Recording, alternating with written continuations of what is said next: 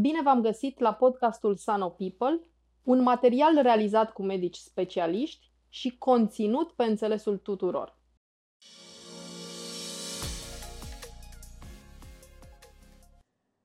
Bună ziua și bun venit la un nou episod al podcastului Sano People. Ne aflăm în continuare la partenerul Sanopas, clinica Fan Boutique, uh, o clinică dedicată uh, sănătății femeii și medicinei materno-fetale. Avem plăcerea să o avem invitată pe doamna doctor Ioana Drăgan, uh, medic specialist obstetrică, ginecologie și medicină materno-fetală. Bună ziua, doamna doctor! Bună ziua! Vă mulțumim foarte mult că v-ați făcut timp să discutați cu noi. Eu vă mulțumesc pentru invitație. O să încep prin a vă întreba, doamna doctor, de ce ați ales această specializare? Um, specializarea de obstetrică ginecologie am ales-o uh, în ultimul an de facultate. A fost o surpriză și pentru mine și uh, cred că um, dorința să, să profesez mai departe în acest domeniu a venit uh, din timpul facultății, în timpul stagiilor de, de obstetrică și de ginecologie și mai ales în timpul stagiului de medicină materno-fetală, care de fapt a fost un, un opțional de câteva săptămâni în care am aflat pentru prima dată că putem să vorbim despre făt ca și pacient, lucru care pentru mine era o noutate absolută. Am fost fascinată de acele cursuri și mi s-a părut că să ai această opțiune, să ai un pacient pe care practic nu-l vezi niciodată, e, e ceva deosebit și Uh, să poți să aduci bucurie atât uh, familiei cât și să te asiguri că uh, copilul va fi un copil sănătos, mi s-a părut că e pentru mine. Doamna doctor, vedeți în, în cariera dumneavoastră foarte multe paciente însărcinate, în paciente gravide. Care e cea mai grea perioadă a unei sarcini? Um, cred că sunt două perioade grele în sarcină, uh, cele două trimestre de început și trimestrul al treilea de sfârșit. Primul trimestru este dificil datorită anxietății.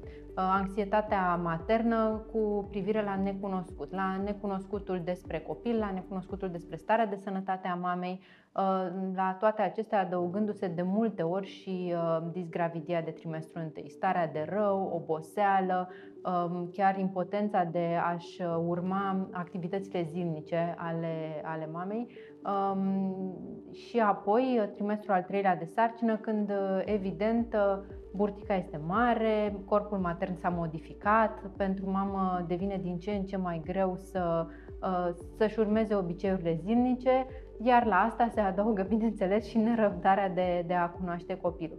Um, peste toate astea se adaugă și faptul că în trimestrul al treilea de sarcină apar cel mai adesea complicații materne, complicații care pot să îngreuneze și mai mult parcursul sarcinii. Înțeleg din ceea ce ne spuneți că trimestrul întâi este unul crucial Așa este, da.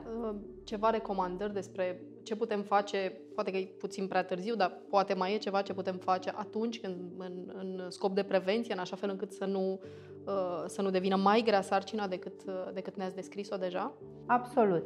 Um, este important să știm că până de unăzi um, urmărirea sarcinii era um, mai ales făcută către finalul acestea. Adică femeia afla târziu că este însărcinată, Uh, se prezenta la doctor undeva după două, trei uh, luni de lipsă de menstruație, făcea un control sumar în trimestrul al doilea pentru că în trimestrul al treilea să se ducă mai des la doctor pentru că burtica era mai mare și era mai ușor de, de vizualizat. Vorbesc de sarcini urmărite în anii 1970-1980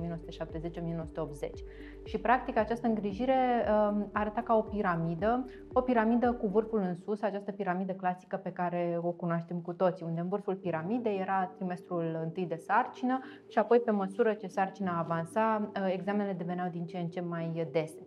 E, uh, în ultimii 10 ani această piramidă de îngrijire a gravidei a fost inversată, astfel încât accentul acum se pune pe urmărirea gravidei în primul și al doilea trimestru de sarcină, astfel încât noi putem să stratificăm încă din primul trimestru de sarcină acele sarcini cu risc versus sarcinile despre care știm cu siguranță că vor, fi, uh, vor merge bine până la capăt, atât din punct de vedere matern cât și fetal.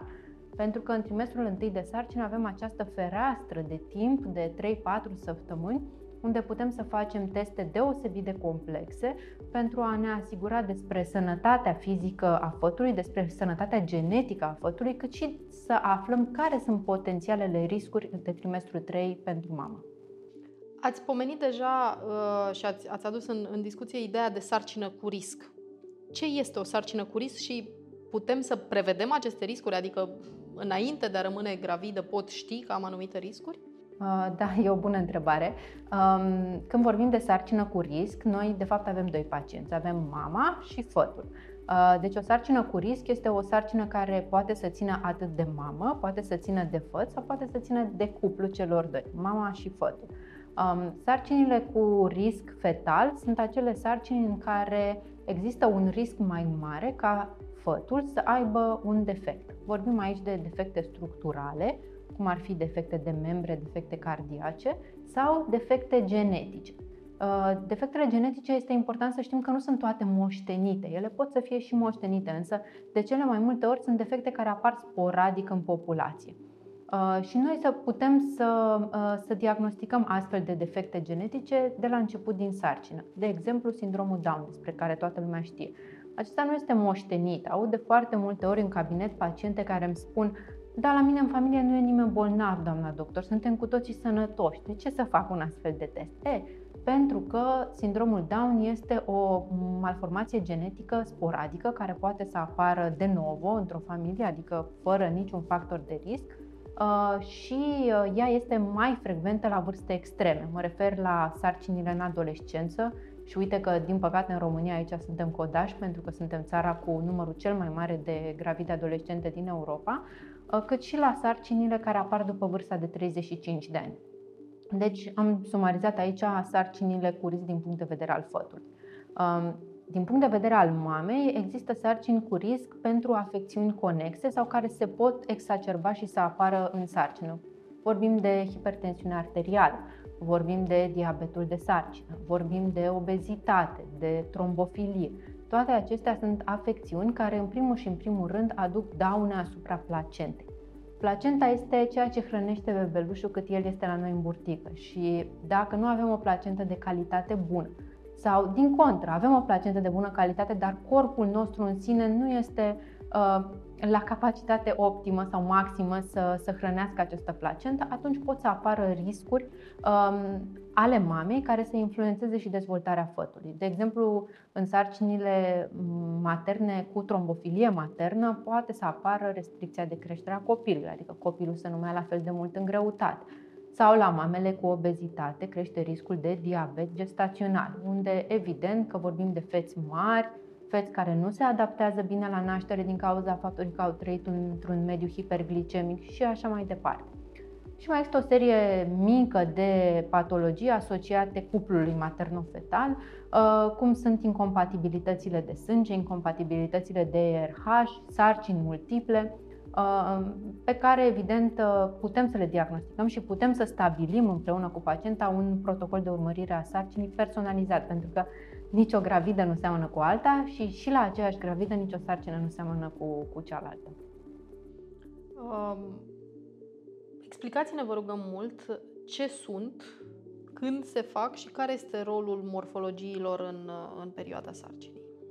Morfologiile sunt uh, niște ecografii detaliate în care rolul examinatorului, al specialistului de medicină maternă-fetală, este să supravegheze dezvoltarea sănătoasă din punct de vedere organogenetic al fătului. Adică este un prilej în care noi practic dezasamblăm bebelușul și îl investigăm pe bucățele.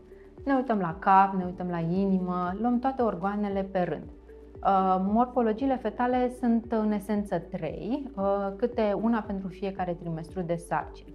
Consider că cea mai importantă morfologie fetală pe care toate gravidele ar trebui să o facă este morfologia fetală de trimestru întâi.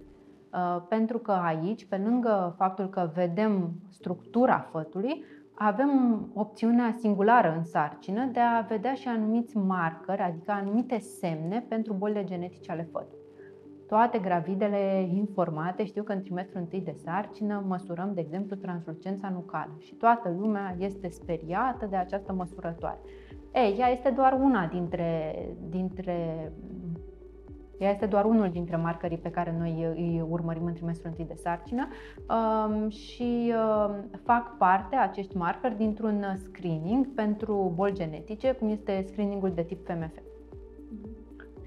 În principiu, înțeleg că, um, exact așa cum ne-ați spus deja, piramida e întoarsă, avem o, um, o categorie mai largă sau un număr mai mare de investigații pe care trebuie să le facem în trimestrul întâi și tot atunci descoperim primele, sau cel, o parte din anomaliile care pot, pot apărea.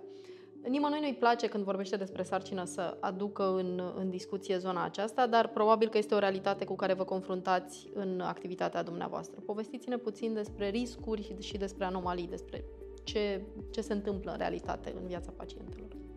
Da, um, într-adevăr nu este un uh, moment ușor. Um, meseria noastră este una foarte frumoasă, dar câteodată, din păcate, este poate și cea mai dificilă uh, meserie din lume. Uh, să te uiți în ochii unei mame și să-i spui că copilul are o problemă de sănătate când ea încă nici nu simte că mișcă, e foarte dificil. Um, consider că uh, este important în trimestrul întâi de sarcină să faci o ecografie de specialitate pe medicină materno-fetală, tocmai ca să poți să crești rata de detecție a acestor uh, malformații structurale. Uh, incidența defectelor uh, structurale ale fătului este undeva între 5 și 6% din toate sarcinile. Evident că vorbim de o plajă foarte largă. Vorbim de defecte majore care sunt incompatibile cu dezvoltarea intrauterină a fătului, dar vorbim și de defecte minore, acele defecte despre care e bine să știi, fără ca să trebuiască să faci ceva înainte de a se naște copilul.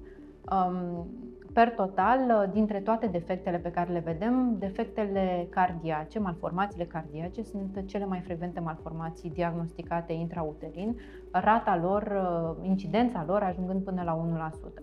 Um, este greu de spus cât dintre aceste 1% din malformații chiar apucăm să le vedem. Uh, conform ultimilor studii, rata noastră de detecție este doar undeva între 60 și 70%, asta în centre terțiare, adică în oameni care numai asta fac toată ziua. Uh, dacă vorbim de un ecograf uzual, fără ecografie 2D, 3D, făcută de un medic care nu este atât de specializat, atunci evident că rata de detecție scade. Um, apoi, ca și incidență, sunt uh, malformațiile care țin de dezvoltarea sistemului urinar și de dezvoltarea sistemului nervos central. Um, evident că cu cât diagnosticul este mai, uh, mai amplu și mai dificil, cu atât este și momentul respectiv pentru părinți, mai ales în cazurile extreme în care trebuie să le explicăm că, din păcate, această malformație este una letală, care nu este compatibilă cu, cu viața. Doamna doctor, ne-ați spus deja faptul că cele, mai, cele două categorii cele mai expuse către uh, sarcina cu risc sunt uh, extremele. Prima este cea a mamelor uh, care devin, a persoanelor care devin mame în adolescență și apoi cea a femeilor care încearcă să obțină o sarcină sau uh, rămân gravide după 35 de ani. Există ceva ce putem face totuși pentru a, um, să spun, descrește riscurile de care survin după această vârstă, 35 de ani? Uh, sigur, absolut. Uh, este important să știm că din ce în ce mai multe femei aleg să își întemeieze o familie după vârsta de 35 de ani uh, din cauza priorităților și anume dorința lor de a se realiza din punct de vedere uh, intelectual, din punct de vedere social, să atingă anumite standarde pe care ele le consideră oportune pentru începerea unei familii. Uh, în ceea ce privește ceea ce putem noi să facem ca să ne conservăm oarecum fertilitatea după 35 de ani, uh, sunt uh, lucruri de bun simț, de politică de sănătate la nivel mondial, și anume să avem o greutate bună pentru vârsta și înălțimea noastră, să avem un stil de viață activ, să facem sport, să mâncăm sănătos, mă refer aici la mulți antioxidanți, proteine de calitate, Uh, să avem grijă să combatem toate carențele pe care le avem, fie ele carențe de vitamine sau uh, carențe care țin de starea noastră de sănătate. Să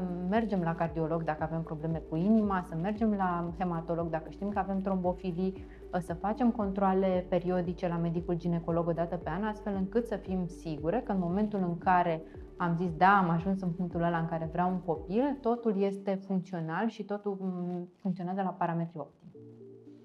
E o veste foarte bună. Um, auzim uh, din nou în spațiul public foarte multe discuții despre beneficiile recoltării de celule STEM uh, la naștere. Povestiți-ne puțin despre aceste aspecte și cât de, de important este să alegem să facem asta. Mm, celulele STEM reprezintă practic um, o celulă virgină. Ea este o celulă cu multiplu potențial, uh, este o celulă fără memorie care într-un mediu propice poate să se dezvolte în diverse linii celulare. Asta ca o explicație grosomodă pentru înțelesul tuturor. Mm, celulele STEM există și în corpul nostru ca adulți, în diverse zone. De exemplu, se vorbește despre celulele STEM în pulpa dintelui. Uh, problema e că aceste celule STEM, pe măsură ce noi înaintăm în vârstă, devin, din cantitate, devin în cantitate din ce în ce mai mică.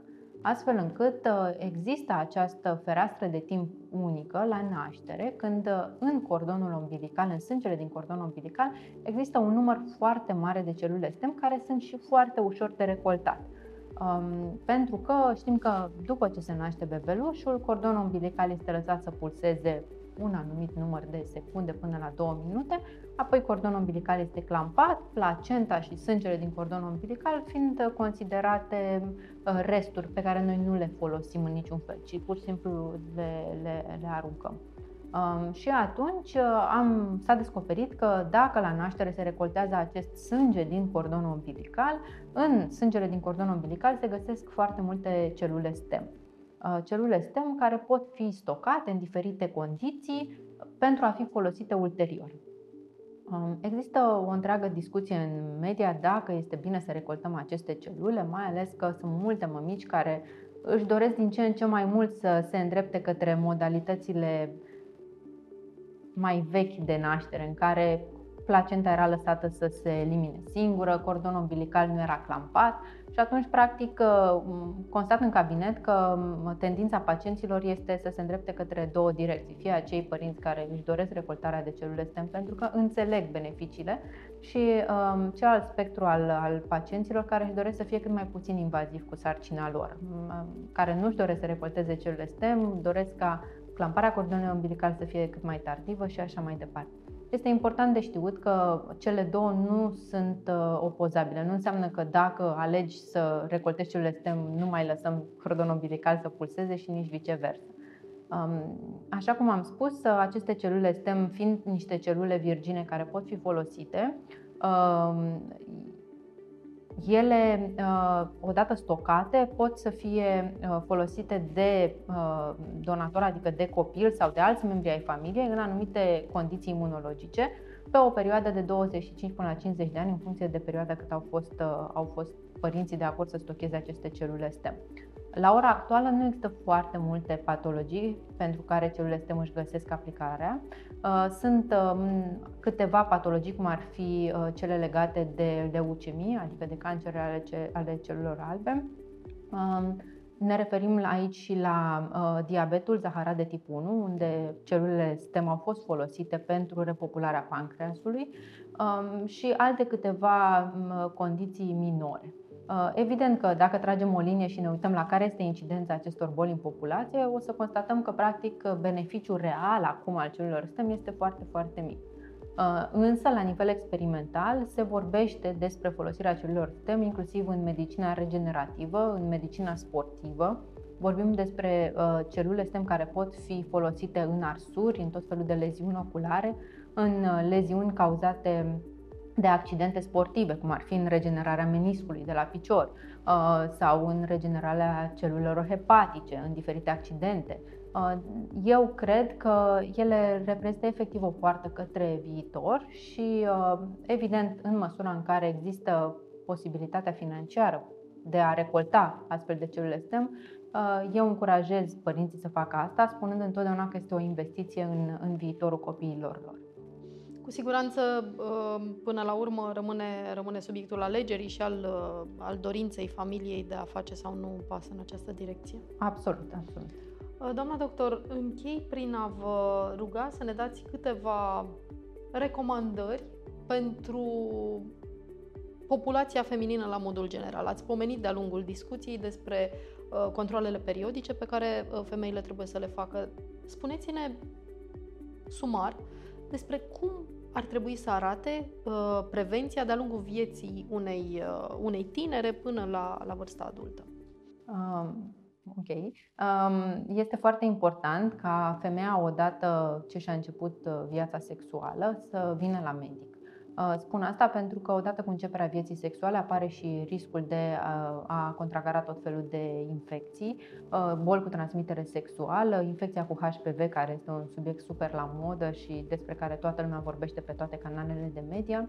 Um, vizita la ginecolog trebuie să cuprindă la acel moment un examen Babeș-Papa Nicolau pentru screeningul de cancer de col uterin, un examen de secreții, uh, cât și o discuție cu medicul ginecolog în ceea ce privește vaccinarea pentru HPV dacă adolescenta încă nu a făcut lucrul acesta, uh, cât și despre măsurile de contracepție și măsurile de protecție împotriva bolilor cu transmitere sexuală.